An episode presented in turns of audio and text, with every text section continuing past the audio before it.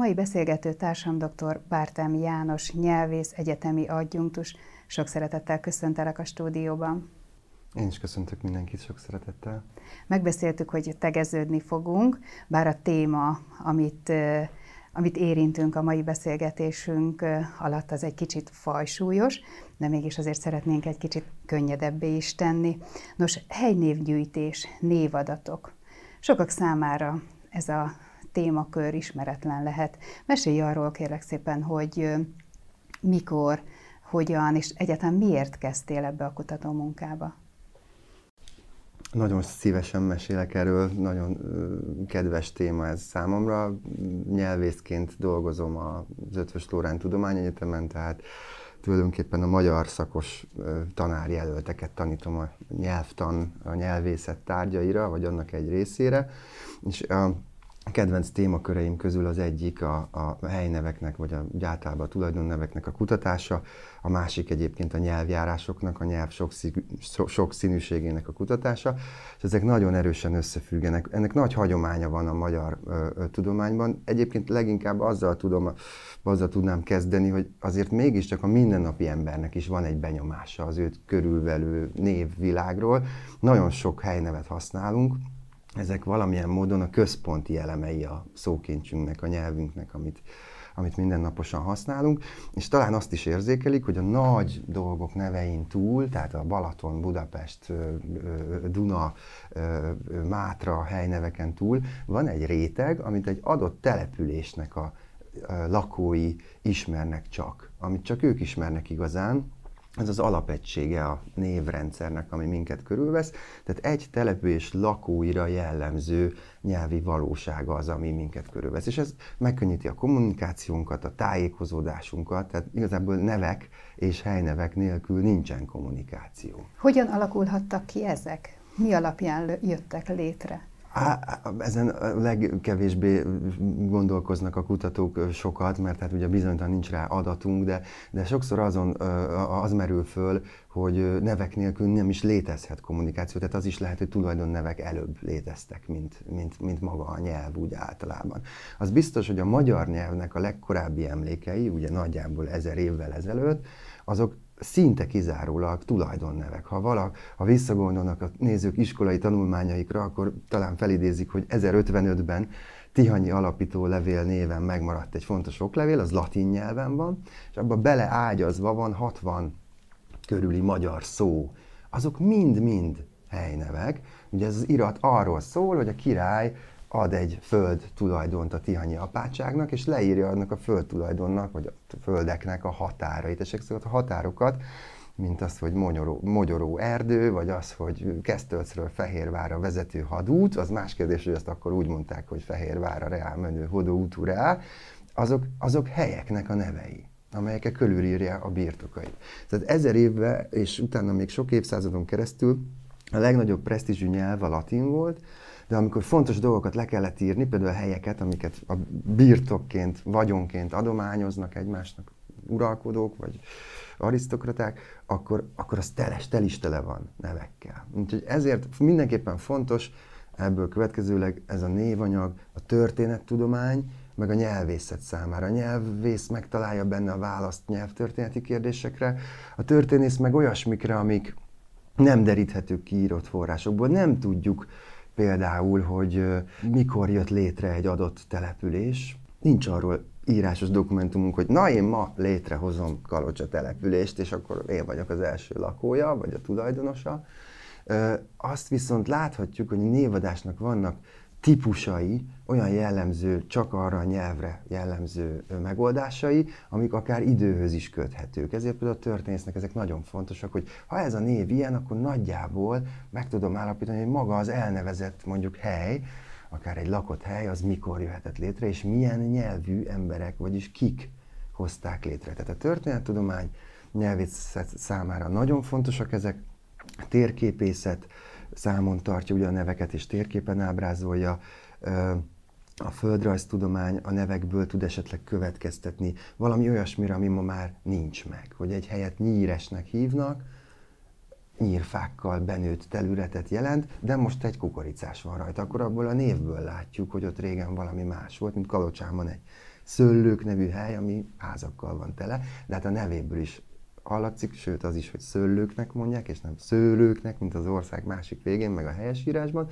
Szóval a szőlők helyén valamikor nyilván egy olyan kiemelkedő hely, hely volt, olyan dombos valami, amennyire dombos lehet itt nálunk az Alföldön, ahol szőlőt lehetett termeszteni.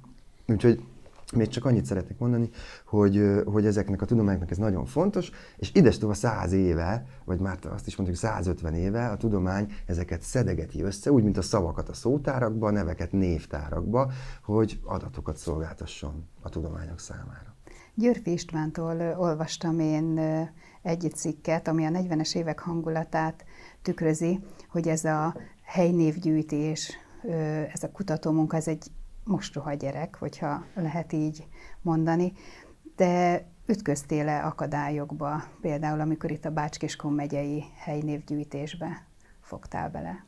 Én tulajdonképpen a Bács-Kiskun megye egykor nagy erőkkel végzett helynévgyűjtésének a megmentésébe, megkeresésébe és újra kiadásába fogtam bele. Tehát vannak elődeimnek, a, a nagy elődeimnek a munkáról tudok először hosszan beszélni, aztán csak röviden arról, amit most én csinálok. Tehát vannak előzmények, készültek helynévgyűjtések Magyarországon, már a 19. században is, de ez ö, részben az erdélyi Szabóti Attila nagy hatására ö, az 1960-as évektől indult be mozgalom jelleggel. Talán vannak olyan nézőink is, akik erre emlékeznek. Abban a egyébként szomorú politikai korszakban jó volt egy kicsit megnézni, mi van itt a házunk táján, föltárni egy helynek a kulturális örökségét, ezen keresztül, hogy megnézni, hogy milyen hely, helyneveket használnak az emberek.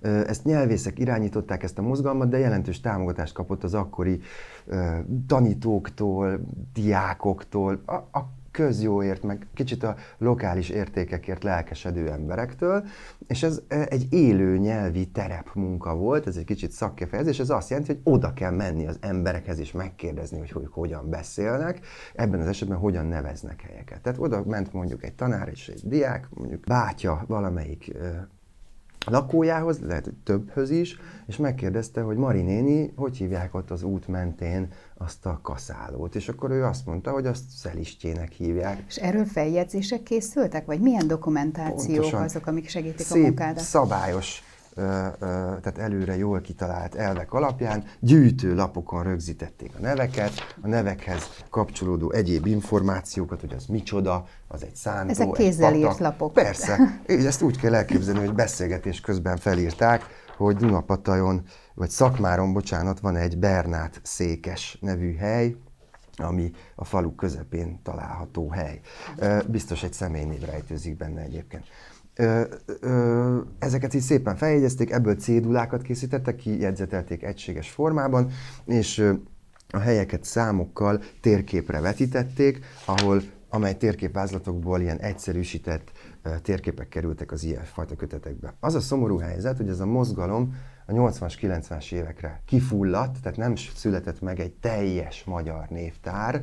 Sok szempontból az lenne, például a nyelvészetnek az lenne a legjobb, hogyha egy mozdulattal megkereshetnénk, hogy össz Magyarországon hol van olyan hely, amit mondjuk málnak hívnak, mert ez egy érdekes nyelvtörténeti kérdés, hogy mit jelent ez a szó, valamilyen hegyoldal jelentésű szó. Na, ilyenünk nincsen. Nagyjából a Dunántúl, elhoztam a Baranya megyei földrajzi nevek kötet, első kötetet, a Dunántúl nagyjából elkészült, a Dunától keletre jóval ritkásabban készültek el ilyen kötetek. Ennek sokféle oka volt, leginkább a Bács-Kiskun megyét ismerem, azt tudom elmesélni. Itt a 80-as években egy kiváló kutató, irodalmár, történész vezetésével, Bognár András vezetésével folyt a gyűjtés, illetve már 75-től elindult. Ugye ez egy nagyon nagy megye, nagyon sok településen, nagyon sok színű nyelvileg, vannak ö, nemzetiségek, németek, szlovákok, bunyevácok, ö, mindenféle nemzetiség. Ö, van nyelvi sokszínűség is a magyar tekintetében, tehát másként beszélnek Kiskunmajsán és másként az özővidékeken. Ezeket ezek a helynévgyűjtések próbálták minél pontosabban feljegyezni, hogy valahol mondjuk fehér köröztnek hívnak egy helyet, azt, azt köröztnek jegyezték föl, és nem keresztnek, és minden hozzá kapcsolódó információt. Szóval sok nehézség kísérte ezt a munkát, de ütemesen jól zajlott, majd egy kicsit leállt, és Bognár András fiatalon halt meg a 80-as években, ő a megyei könyvtárban dolgozott, és ö, több felelőshöz került később ez, a, ez az addig összegyűjt kéziratos gyűjtemény, de sajnos ö, elsikadt a politikai, kulturális, társadalmi változásokkal. Ez so, sok része elveszett, sajnos. Én úgy kerültem ezzel kapcsolatba, hogy az eltén tanuló, majd dolgozó nyelvészként pont név kérdésekkel foglalkoztam, abból írtam a doktori dolgozatomat, erdélyi nevekkel, és érdekelt az én szülő helyemnek, én Kalocsán születtem, és sokat Kecskeméten is éltem, a, a név anyaga, és semmilyen módon nem került, nem találtam meg, és akkor végül megtudtam, hogy milyen felelősöknél vannak meg bizonyos részei, egykori gyűjtők őriztek meg részeket, közgyűjteményekbe került egy, egy jelentős része, ami nagy szerencse, mert ott megőrződött a Viski Károly Múzeumban Kalocsán, mint raktári egység, de sajnos nem volt egységes akarat, és hát nagy erőforrások, pénz és ember arra, hogy ezt feldolgozzák és kiadják, és eltelt 40 év és akkor 40 év csúszással én 2017-ben kezdtem ezt feldolgozni egy pályázat segítségével, tanulókat is, hallgatókat is bevonva, és odáig jutottam el mára, ezt örülök, hogy elmesélhetem, hogy az akkori kéziratos gyűjtemény az nagyjából most már egy egységes adatbázis formájában, tehát számítógépes formában hozzáférhető. Mi a tapasztalatod? Ugye, hogy a generációk váltják egymást, a mi dédapáink, nagyapáink még teljesen ez alapján, a nevek alapján tájékozódtak. Ők mennyire adták át, illetve mennyire viszik tovább a, fiatalok? Gondolom ez inkább kisebb településekre, falvakra jellemző, de hogy fönnmaradnak-e ezek, még használják-e őket? Nagyon furcsa dolog ez. Vannak picike helyneveink, amik egy generációig élnek csak. És aztán ott vannak megint csak nem olyan nagy hatókörű helyneveink, amik meg ezer évesek. Ott van Izsák mellett a Kolontó, az benne van abban a bizonyos Tihanyi alapító levélben.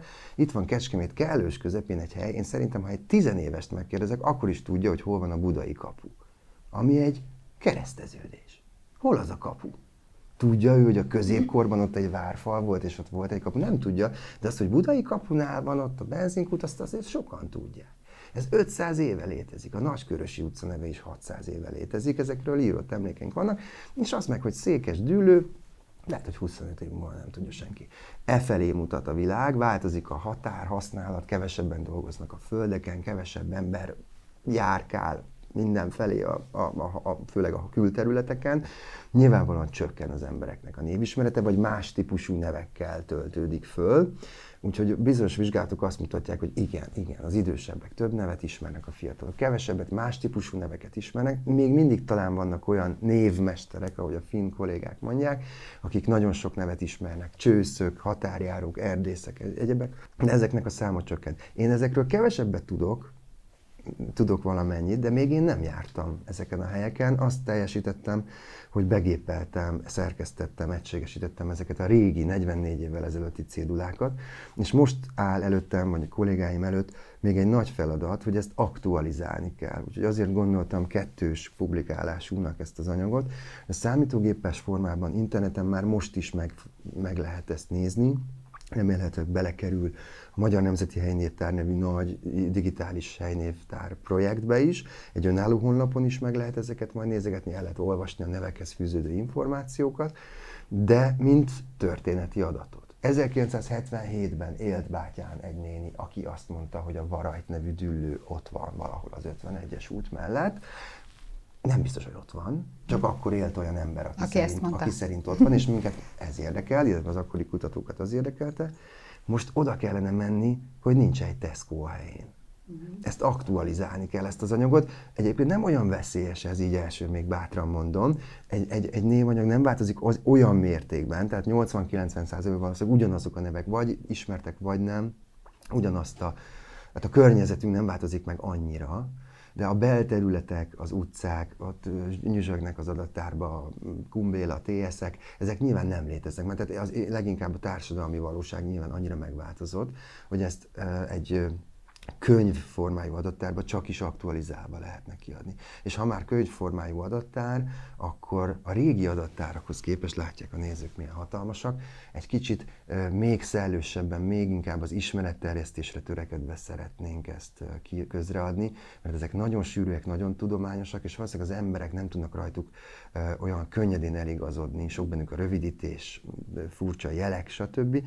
Egy egyszerű, szellősebb, szótárszerű, akár képekkel, tér, sűrűbb térképekkel ellátott kiadványban, ami viszont nagy terjedelmet jelez, első körben egy-egy járásnyit. 1990-es években ezt elfelejtettem a történeti hűség kedvéért, megjelent egy járás Bács-Kiskun megyéből, még ebben a hagyományos formában, egy járás egy része, Kiskunfélegyháza környéke, akkor nagyon jól álltak a az ottani szerkesztők, Fekete János tette közzé, és a többi tűnt el. Ugye azt jelenti 119 település, ez a hét megjelent, legalább 30 elveszett, 79-nek az anyaga került bele az én adatbázisomba, amit még ki, kiegészítettem a többi településről származó írott források földrajzi névtárak, térképek, katonai térkép és egyebeknek az adataiba, tehát onnan is, tehát ahonnan minden elveszett, onnan is azért van jócskán adat. És ezekre a helyekre el kell menni, és könyvformában járásonként. Ez a terv most. Tehát az első kötet jövő ilyenkor az a, az egyik járás lenne. Pont ahol születtem, véletlenül azt választottam, Kalocsai, a Kalocsa környéke. Biztos, hogy furcsa kérdés. Mondtad, hogy rengeteg adatot, nevet gépeltél be. Van-e olyan, ami személy szerint nagyon megfogott téged? Lehet ez egy különleges, lehet ez egy számodra közel álló helyszínnek a neve. Ki tudsz emelni egyet? Az, az a fajta kötődés, hogy az ember olyan helyekkel is foglalkozik, amihez köze van, az, az mindenképpen ad egy ilyen plusz hangulatot. Én lelkesedni tudtam az erdélyi helynevekért is, pont azért, mert olyan szavak voltak benne, amit sosem hallottam. Nem, nem tudtam, mi az, hogy, mi az, hogy ö, ö, vápa, de Erdélyben rengeteget mondják ezt ilyen völgyféleségekre. Itt pedig olyatokat hallok, ami valahonnan azért mégiscsak ismerős. Akár a nevekben megőrződött személynevek ismerősek, mert volt ilyen nevű osztálytársam. Tehát ez egy furcsa kötődést ad. Nézem a császártöltési neveket, ahol keveset jártam, de tudom, hogy az őseim ott laktak sorban év századokon keresztül. Ott látom benne a német nemzetiségi neveket, és ezek, ezek nagyon különleges kulturális maradványok, mert felteszem, oda is el kell majd menni, azért kevés marad meg ezekből. Éppen ahogy a magyarországi nemzetiségek nyelve is visszaszorul, előteljes az asszimiláció, bármennyire is nagy presztízsű a német nyelv, vagy akár a szlovák nyelv, ezt mindannyian tudjuk, hogy ezek szorulnak vissza. Hát a német nyelvű nevek aztán meg végképp vagy az egymásra ható nevek. Tehát az egy különleges élmény, amit jól ismerek, Kalocsa vagy Kecskemét környéken, az is egy különleges élmény, és amiben látok valamiféle tudományos Mesélek egy ilyen példát, amiben van tudományos érdekességet. Bátya helynevei között volt egy ö, ö, ö, egyszerű név, Varajtnak hívják azt a helyet. Emlékszem a Varajti családnévre Kalocsáról, hogy fölkaptam rá a fejem. Ez egy középkorban még létezett település nevét őrzi, tehát ott létezett egy falu, ott emberek éltek ezen a néven, és sok ilyen történet van, amely egész sokáig, még a török korban is létezett, majd a 18. század elején pusztult elmosta egy árvíz, soha többet nem létezett faluként, az emberek megőrizték a nevét a kukoricás neveként, illetve emberek neve, hogy ő Varajti, János vagy Péter, az megőrizte ezt a nevet. De nem tudta a tudomány pontosan, hogy ez hol van. Most van először olyan alkalom, hogy egy pontos gyűjtésből lehet egy pontos térképre, a mai modern Google térképre is rá, georeferálható, rávetíthető pontot megadni, hogy ott van. És akkor a régész kollégák remélem, sokat beszélgetek velük is, a, ö, oda nagy lelkesedéssel ki fognak menni, hogy úgynevezett terepbejárással esetleg ö, kikaparjanak valamilyen cserépdarabot, vagy bármi mást a földből. Tehát ez egy nagyon szép találkozása a tudományoknak, amikor, amikor az egyik a másiknak ad lehetőséget, hogy ö, valamilyen módon tovább menjen. Nekem például arra lesz ezzel lehetőség, hogy még több adatom van erről a szóról, és elfilozofálhatok azon, hogy honnan ered. Mert ez egy ismeretlen eredetű helynév, van is rá ötletem, ez egy régi magyar személynevet őriz, és más nevekkel összevetve lehet ezen tovább gondolkozni. Tehát ezenek az egésznek az a lényege, hogy kicsit elfeledett, feledésbe merült ö, tudományos alapanyagot visszatoljon a tudományos vérkeringésbe. A mindennapi ember számára meg olyan fajta kulturális örökség, őrzés, mint ahogy büszkék vagyunk a helyi dalainkra, a helyi viseletünkre, a helyi ételeinkre. Hát hogy ne lennénk arra büszkék, hogy valahol úgy hívnak egy helyet, hogy illancs, milyen szép. Olyan valamilyen neve, és akkor a név nem csak szép lehet, hanem benne van valahogy a történelem is, benne van az itt élő népeknek a találkozása, amikor egy név félig német és félig magyar, és még nagyon sok minden. Nagyon szépen köszönöm a beszélgetést, Én is igazán köszönöm, hogy eljöttem. nagy élmény volt. Kedves nézőinknek pedig köszönjük a megtisztelő figyelmet, várjuk Önöket legközelebb is a képernyők elé.